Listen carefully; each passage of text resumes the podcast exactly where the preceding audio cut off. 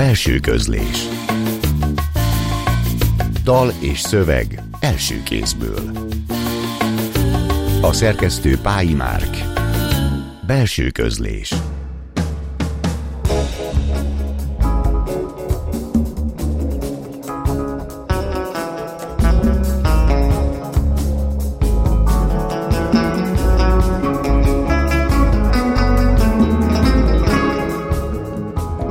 Azt hiszem, hogy mindig ott lehetett a vágyak között az írói vénában az, hogy az újságírás mellett a szép próza is megjelenjen. Kritikus újságíró, de valahogy a kritikákban is mindig ott volt az a pici plusz, az a pici finomság, amiből kibomlott, hogy ebből egyszer lesz majd valami önálló is. Puskás Panni a vendégem, akinek tavaly jelent meg a Rezervátum visszafoglalása című novellás kötete, amely aztán a Margó Fesztiválnak a shortlistjére is fölkerült hozott egy készülő új műből egy rövid részletet, illetve azokat a zenéket, amelyek azt gondolom, hogy nagyon-nagyon karakterizálják mind az írását, mind pedig magát Pannit is. Tartsanak velünk, én Martonéva vagyok.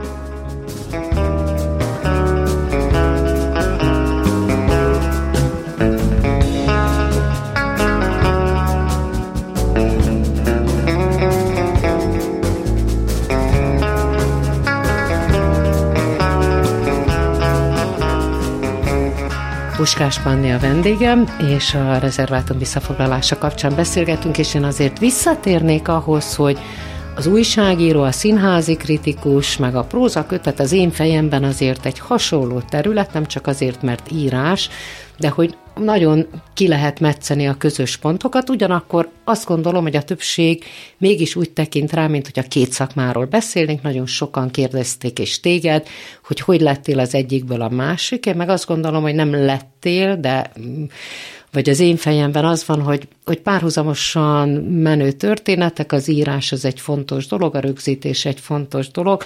Hol kapcsolódik össze, vagy benned is összekapcsolódik, hogy ez, ez mégiscsak egy, egy origóból ered? Üdvözlöm a hallgatókat. Először is köszönöm szépen azt a csodálatos felkonfot, amit az előbb hallottam. Nagyon-nagyon jól esett nekem. És Hát az irodalom iránti szeretetem az sokkal korábbról eredeztethető, mint, mint az újságírói önmeghatározásom. Egyszerűen azért, mert gyerekkorban valahogy azt ritkán képzeli el az ember, hogy milyen jó lenne, hogyha újságíró lehetnék. Ez egy kicsit absztraktabb, mint hogyha milyen jó lenne, hogyha történeteket fogalmazhatnék meg, és azokat írhatnám le és dacára ennek persze kamaszkoromban, meg kisgyerekkoromban írkáltam ezt meg azt, de aztán, aztán nagyon elvesztettem az önbizalmamat etérem, és amikor később visszajött, akkor meg már az újságírói pályámra léptem, és, és újságcikkeket kezdtem el írni, és abban folyamatosan kaptam pozitív visszajelzéseket. Ez különben érdekes, bocsánat, de hogy abban van egy ilyen biztonsági játszma is. Tehát ahhoz képest, hogy az ember megjelenteti az önálló regényét, az önálló prózakötetét, tehát az újságírásban mm, ö, ott van egy biztonsági kapaszkodó, és az hogy van, főleg egy kritikusnál, az iszonyú nehéz lehet, hogy az mennyire tolt vissza azon, hogy meg kéne jelentetni az írásaimat, ez nyolc éve íródik ez a kötet, és nem tudom, hogy mekkora bátorság kellett ahhoz, hogy átlépt, hogy saját magadat is kritikusként néz, vagy azt kellett átlépni, hogy mit szólnak a többiek, vagy azt kellett átlépni, hogy Puspás Panni most kijön egy könyvel, és akkor, szóval, hogy, hogy milyen határokat kellett átlépni, miközben a könyv egyfolytában határfeszegetésekről szól. Hát nagyon érdekes, amit mondasz arról, hogy a kritika írás az biztonsági játék. Tulajdonképpen én, mikor írtam ezt a kötetet, nagyon örültem, hogy végre nem mások munkáiról kell véleményt mondanom, amik vagy jók, vagy nem jók, ugye, hogyha kevésbé jó a véleményem valakinek a munkájáról, akkor annak az a következménye, hogy hát finoman szólva se lesz az biztonsági játék, és hogy... A, azt úgy gondoltam, hogy a belül a megjelentetés, tehát, hogy, hogy az mindig más, mm. mint magamat kitenni a placra. Igen, az én önbizalmamat a szép irodalom terén azért a Kis Tibor Noéval való közös munka hozta meg. Volt a Független Mentorhálózat, ami, hát nem tudom, hogy a hallgatók mennyire ismerik, igazából amikor Orbán János Déneséknek az Íróakadémiája hatalmas állami támogatásokat kapott, akkor a kortárs magyar írók úgy döntöttek, hogy csinálnak egy mentorhálózatot, ahol ö, ö, tehetséges, elismert magyar írók vállalták, hogy mentorálnak egy-két embert. És akkor jelentkeztem Kis Tibor Noéhoz, akkor már volt pár rövid prózám, meg meg is jelengettek itt-ott, de hát uh, igazán nem volt írói identitásom, és mikor Noéval elkezdtünk közösen dolgozni, akkor ő ő rettenetesen tényleg felpumpálta az önbizalmamat, tehát hogy, hogy folyamatosan arról beszélt, hogy kötetet kell írni, hogy, hogy, hogy dolgo, ez, ez két év volt egyébként ez a munka, amit együtt töltöttünk. És akkor mindjárt itt folytatjuk.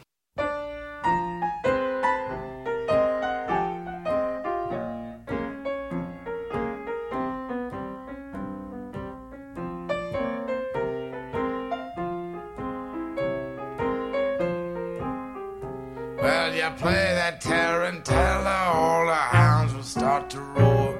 The boys all go to hell, and then the Cubans hit the floor. They drive along the pipeline, they tangle to their sore.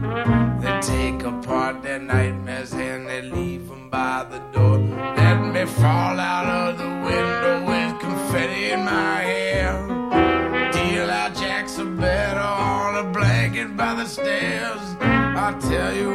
my secrets, but I lie about my past and send me off to bed forevermore. Make sure they play my theme song. I guess daisies I have to do. Just get me to New Orleans and pay shadows on the pews. Turn the spit on that pig and kick the drum and let me down. Put my clarinet beneath your bed till I get back in town. Let me fall out of the window with confetti in my hair. Deal out jacks or better on a blanket by the stairs. I tell you all my secrets, but I lie about my past. So send me off to bed forevermore. Just make sure she's all in calico and the color of a doll.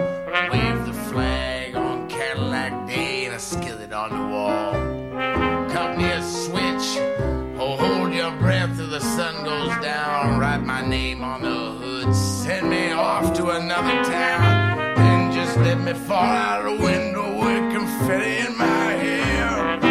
Deal out jacks are better on a blanket by the stairs. Tell you all my secrets, but I lie about my past. Will you send me off to bed forevermore?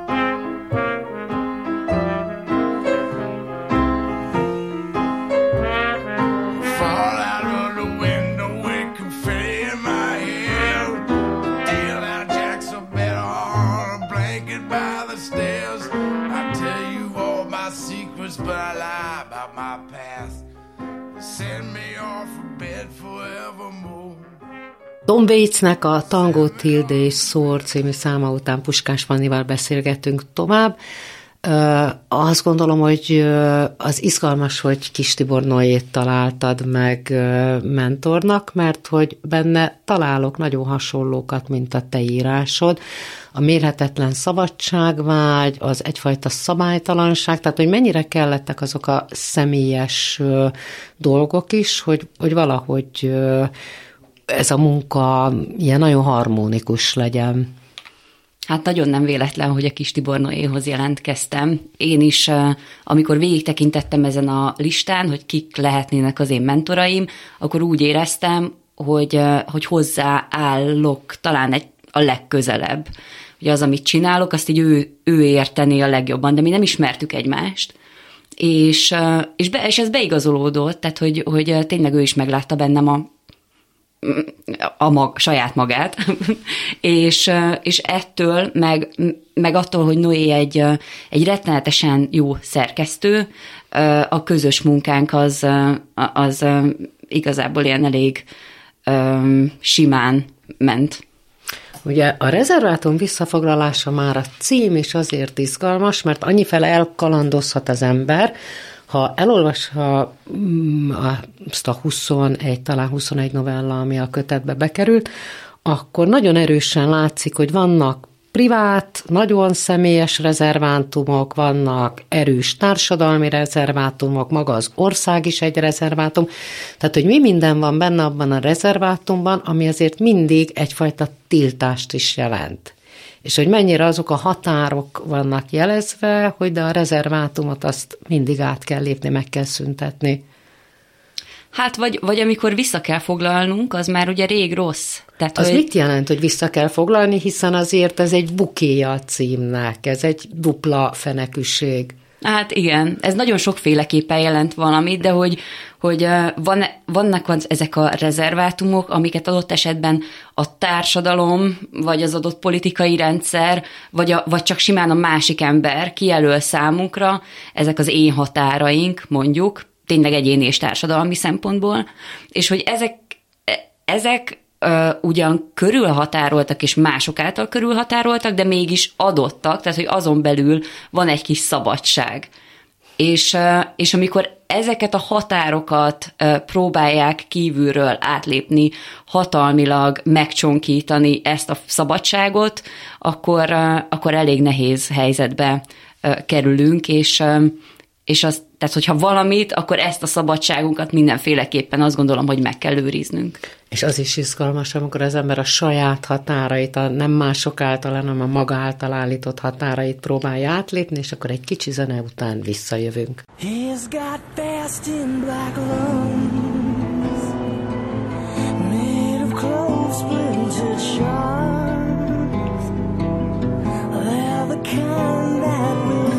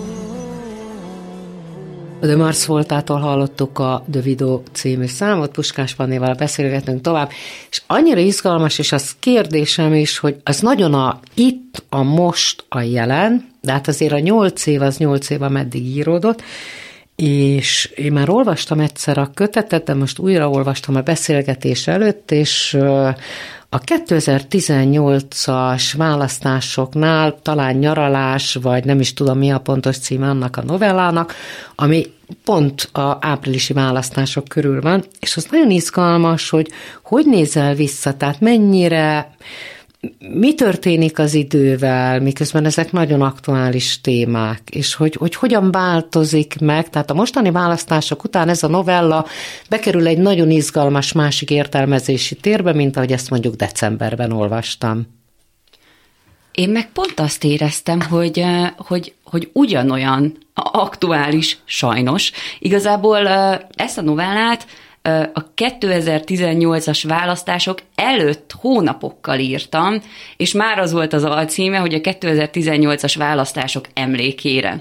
És, a, és, aztán, és aztán persze beigazolódott, holott én azért nem gondoltam, hogy itt megint kétharmad lesz, már akkor sem, és, és, ez Szóval, hogy az ember úgy tekint ezekre a, a, kort, vagy a kortás politikai helyzeteket megidéző szövegeire, hogy ezek valószínűleg azért nem lesznek nagyon hosszú életűek. De az íróként, tehát hogy akkor az embernek van két karakter, az egyik, hogy iszonyú fontos, ráadásul te nagyon erősen társadalmi és civil vállalásokban ott vagy, legyen az a munkád, legyen az, amiket vállalsz, aláírásgyűjtésektől sok-sok mindent, tehát, hogy, hogy világos, hogy meg kell írni a mostot, ami lehet egy dokumentum is, ami lehet majd ö, nagyon izgalmas ö, valamikor visszatekintve.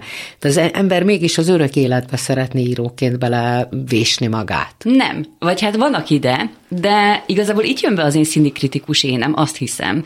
Tehát, hogy a, én ahhoz vagyok hozzászokva, hogy a műalkotások, vagy a műalkotások legnagyobb része, amivel én találkozom, egyáltalán nem szól a jövőnek, mert per definíció nem, nem szólhat a jövőnek, hiszen a színház az itt és mostról kell szóljon, és mondjuk jó, legjobb esetben mm, nem tíz évig, vagy oké, vannak olyan előadások, amiket húsz évig játszanak, de azért maximum két évadot szoktak megélni az előadások. Ezért aztán egyáltalán nem érdemes a, a jövőnek készíteni őket, és valahogy én írói szempontból ugyanezt a látásmódot hozom. Ez tök izgalmas, hogy így jön vissza a színház, és hogy mennyire határozza meg ilyen módon mindenedet, a gesztusrendszeredet, a hozzáállásodat, az, hogy nagyon erősen a színházba vagy kötve.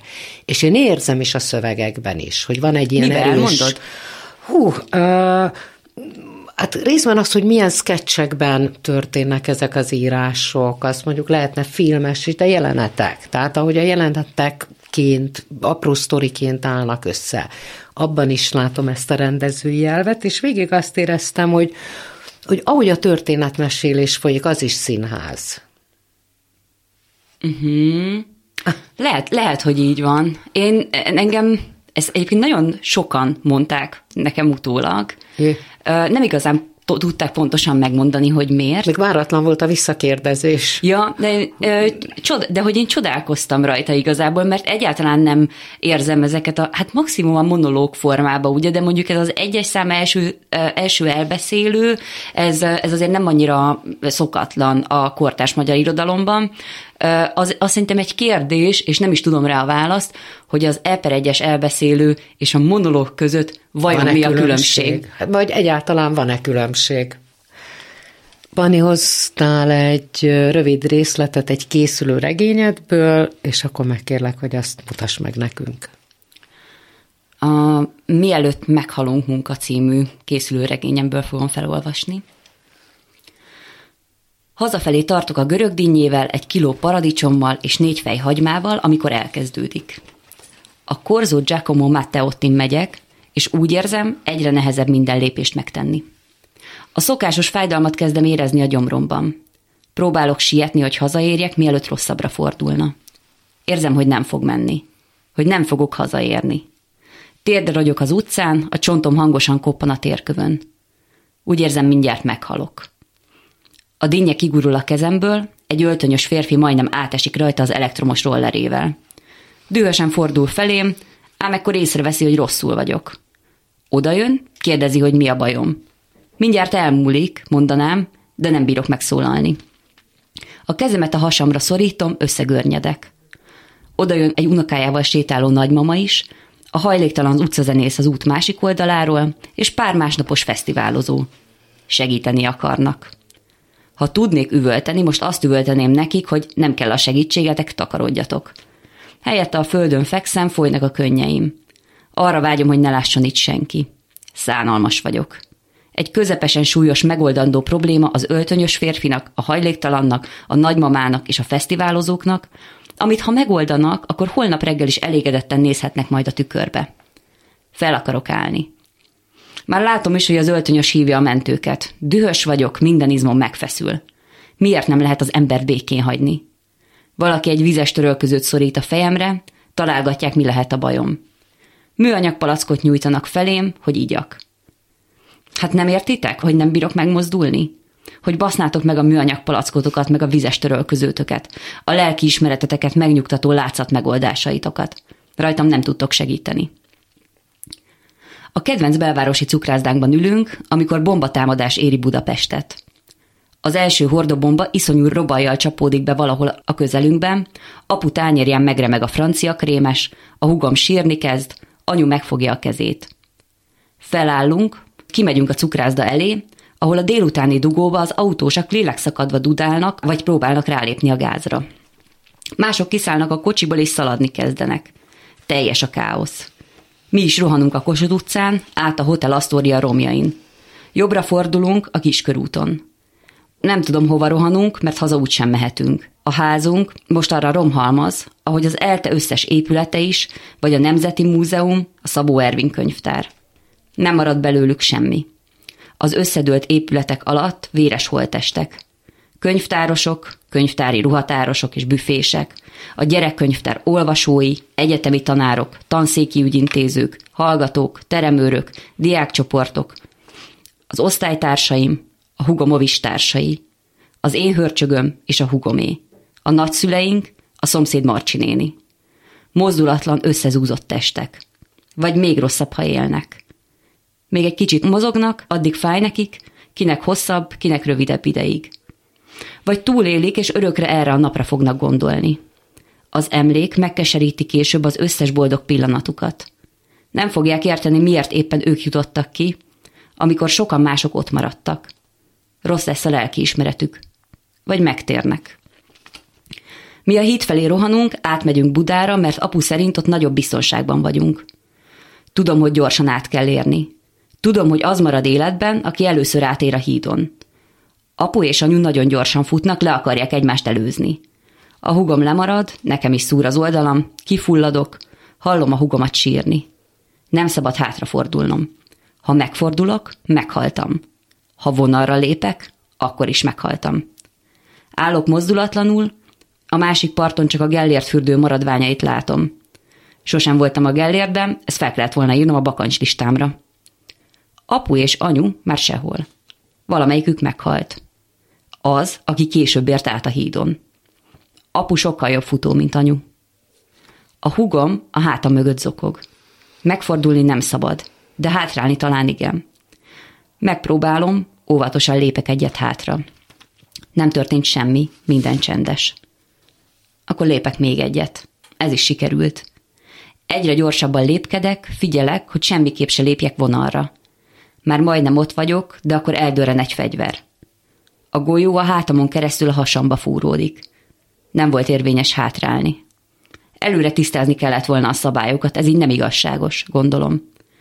Aztán meg, hogy mindegy, mert a világban úgysem maradt már semmi öröm, meg bánat sem. Üresen esem össze Aleppo belvárosában, a térdem hatalmasat recsen a betontörmeléken. A hugom hangját sem hallom, csak egy rádióét a távolból. Az ENSZ főtitkára szerint a városban csapdába esett több mint negyedmillió ember sorsa rendkívül aggasztó. Humanitárius katasztrófát emleget. Kórházban ébredek. A fájdalmaim megszűntek, kellemes bódultságot érzek. Fel kéne állnom, nincs időm itt feküdni. Gondolkodom, hogyan kéne kihúznom a kezemből az infúziót úgy, hogy az ne tegyen bennem nagyobb kárt. Bejön a nővér, azt mondja, ne húzkodjam az infúziót, mert abból jön a morfium. Ennek nem örülök. Mondani is akarom a nővérnek, hogy nem örülök neki, de egy szó sem jut eszembe olaszul. Sem angolul, sem bármilyen hasznos nyelven. Csak magyarul. Inkább nem mondok semmit.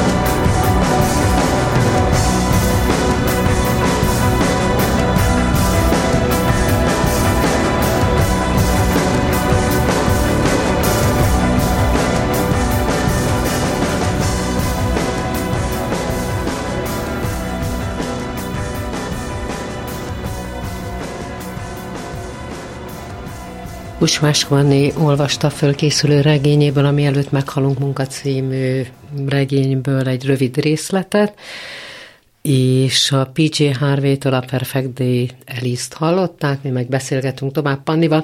Hát nagyon megrendítő ez a szöveg, főleg azért, mert nem tudom, hogy mikor született, meg azt se tudom, hogy mi lesz majd maga a regény, de olyan, mintha minden disztópiák és megtörtént események, háborúk és Aleppo és Ukrajna és minden ott lenne.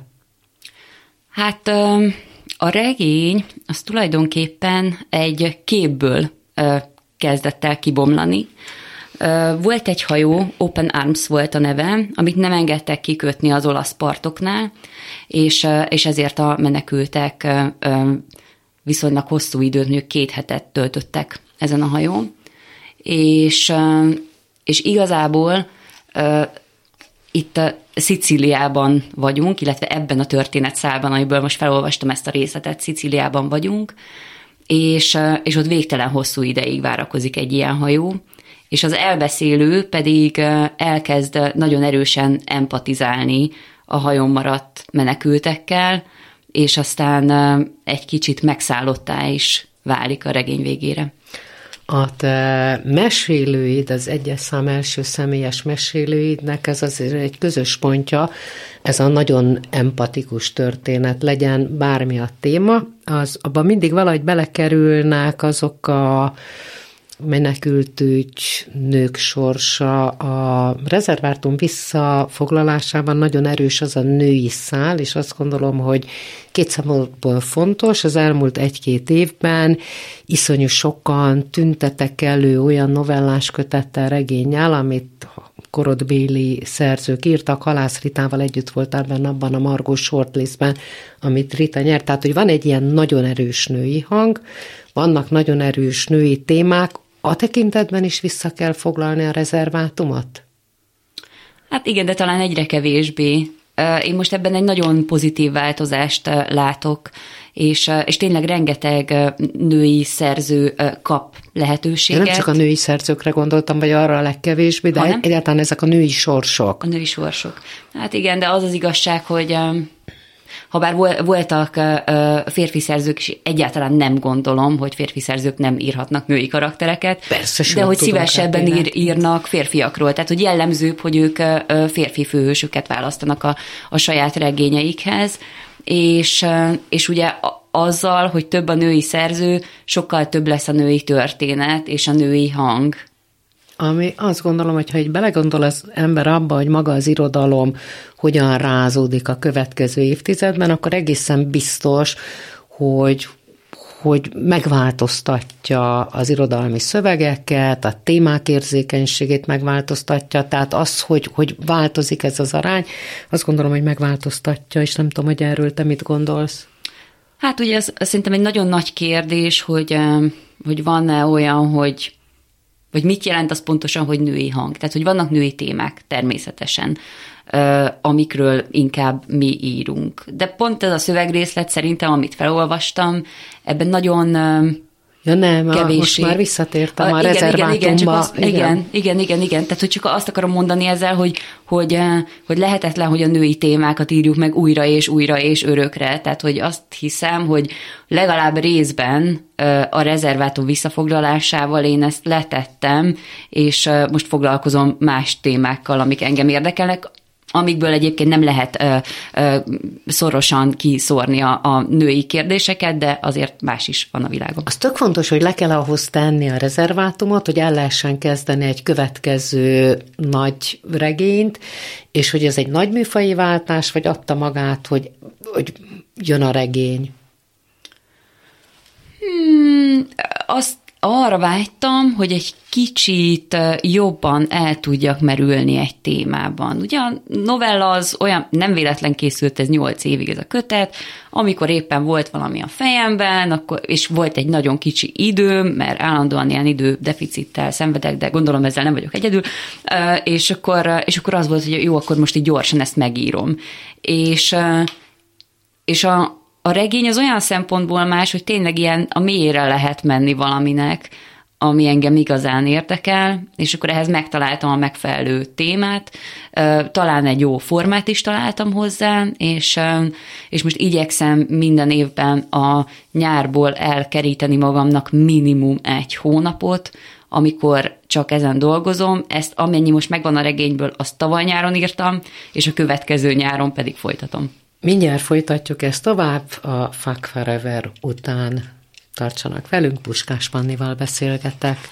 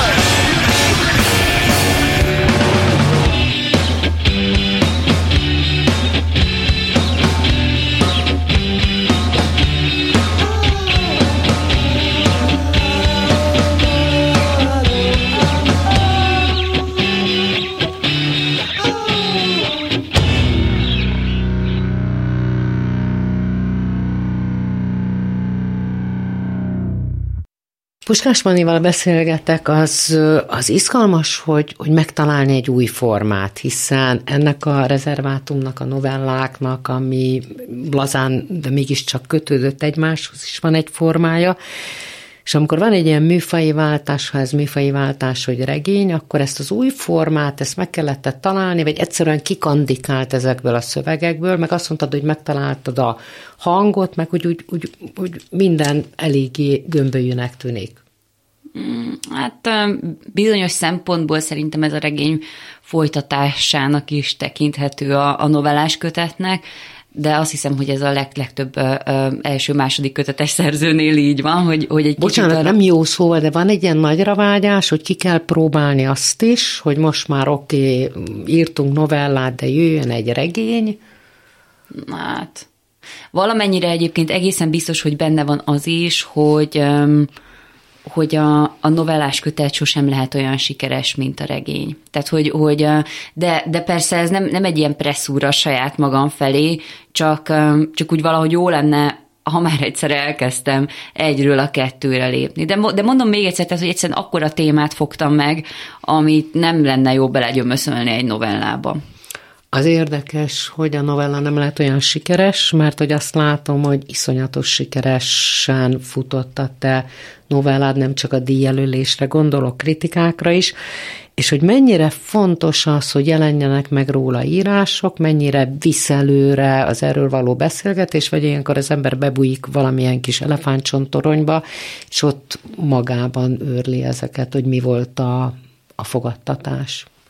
Ó, hát nem, nem, ez nálam egyáltalán nem így van, de hát főleg azért, mert, mert ugye én magam is ezt dolgozom, kritikus vagyok, és amikor amikor elolvasom a, a, a kollégáimnak a, a szövegeit az én kötetemről, az nekem mindig iszonyú nagy öröm, akkor is, hogyha nem csak, bár rengeteg jót írtak erről a kötetről egyébként, de azért volt, volt egy-két dolog, amit, amit érdemes volt szerintem megszívelni abból, ami éppen nem tetszett tökéletesen a kritikusoknak.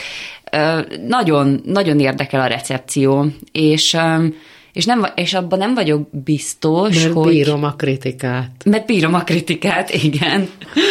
De abban nem, egyáltalán nem vagyok biztos, hogy, hogy a továbbiakban azt szerint fogom folytatni a gondolkodást, meg, meg, meg az írást, ahogy mondjuk ők adott esetben elvárták volna az első kötetemtől. Tehát, hogy szerintem a, a, nem, nem érdemes művészként ilyen engedményeket tenni, de de, fon- de fontosak, nagyon fontosak. Zene után visszajövünk.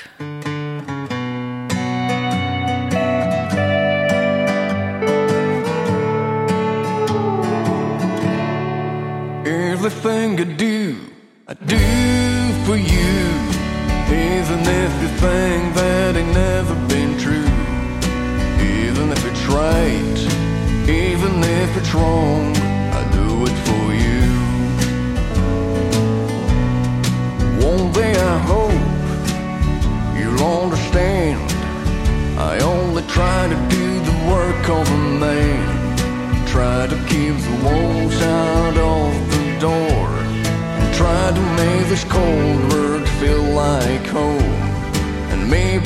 I've been harsh, and that hurts. But forgive me for all the hard words. Forgive me for the long days being on the road and all the broken promises you've been told. Cause everything I do,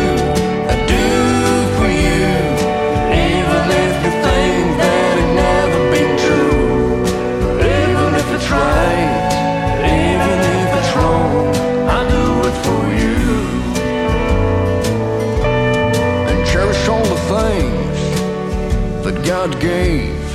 Even if you feel like you're lost in the maze, even if you're alone and the chips are down, know I'll always be around. Cause everything I do, I do for you. Even if you think that it never been true, even if it's right, even if it's wrong, I'll do it for you.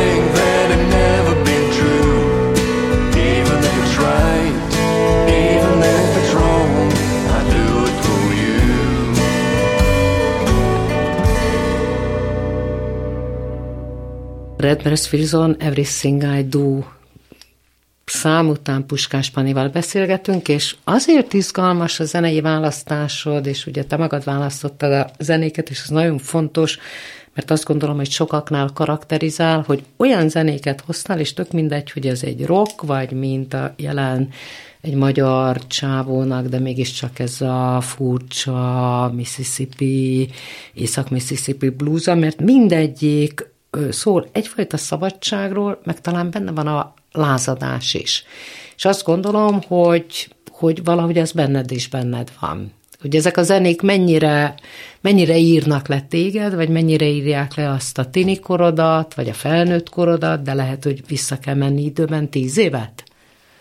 Hát igen, Ez- olyan zenéket igyekeztem összeválogatni, amik engem a, a pályám során akár irodalmilag is nagyon erősen inspiráltak. Uh, Sam Redbreast Wilson zenéje ö, egy ö, tehát egy, egyrészt a, a miénk az egy nagyon régi barátság, és egy nagyon-nagyon uh, inspiráló zenei vonal, amit ő visz. Uh, Észak-Mississippi Blues, igen, és az új album pedig most egy country album, ami nagyon-nagyon izgalmas szerintem itt Magyarországon, hogy, hogy egy country album kijöhet. És... Um, és az, az előző, a, a rezervátum visszafoglalásában egyébként uh, van egy szöveg, amit kifejezetten neki ajánlottam, a Keep Your Woman at Home uh, című szöveg, amit um, ami az ő számának a címe, és uh, egyébként az is egy elég ironikus szám, uh, egy ilyen helyzetdal, egy ilyen elég uh, agresszív, bántalmazó pasiról, aki arról énekel, hogy hát uh, ta- tartsd otthon a feleségedet, és akkor nem lesz semmi gáz, és, és, és akkor én erre írtam egy ilyen feminista választ, ami arról szól, hogy egy nő az elbeszélő, és, és hát a pasia tulajdonképpen bezárja a pincébe, vagy hát kérdés, hogy ő zárja be saját magát a pincébe, és, és akkor próbálja ezt a helyzetet így ilyen normálisnak tekinteni a létező összes erejével. Az különben érdekes, hogy nagyon sokféle kritikát meg véleményt olvastam a novellás kötetedről. Jó, van benne sok véres dolog, meg vannak benne ö, agressziók, de közben azt gondoltam, hogy pont ez az általad említett humor, az az irónia, amivel te dolgozol, az mindig ezekből a pincékből ö, mutat egy ilyen kis fényt. Jaj, nagyon örülök, hogy ezt mondod. Tudod miért? Mert azt viszont nagyon sokan leírták, hogy, hogy elég depresszív, amit én csinálok. Miközben én valahogy egyáltalán nem... Mindig azt éreztem, hogy megfordítod a, a viccel, az iróniával, avval a puskáspannis ö, karakterrel, hogy persze nagyon-nagyon komoly, nagyon-nagyon véres, de figyeljetek, a vége, ott a vége, Hát igen, meg hogy, hogy közben az, az életben a dolgok azok nem így működnek, vagy ritkán működnek így, hogy csak a rossz, vagy csak a jó van, hanem, hanem ilyen nagyon furcsán keverednek, és végülis ettől ilyen groteszk, meg izgalmas maga az élet is, meg hát talán az irodalom is. És azt hiszem nem véletlen, hogy az utolsó száma Nirvánától az In Bloom, mert hogy nagyon-nagyon finoman jelzi mindazt, amiről ma beszélgettünk, tehát ö, hallgassák még meg a Nirvánát, nagyon köszönöm Puskás Panninak.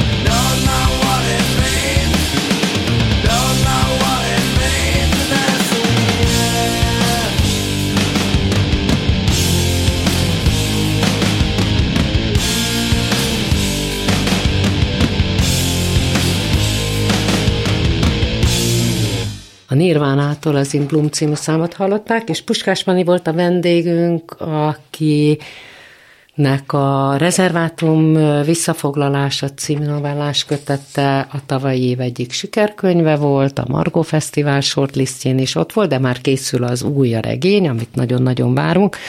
Nagyon köszi, hogy itt voltál velünk, hogy elhoztad a zenéket, amelyekkel megmutattad egy picit azt, hogy hogyan élsz és milyen volt mondjuk az elmúlt éved, meg hogy hoztál nekünk szöveget is.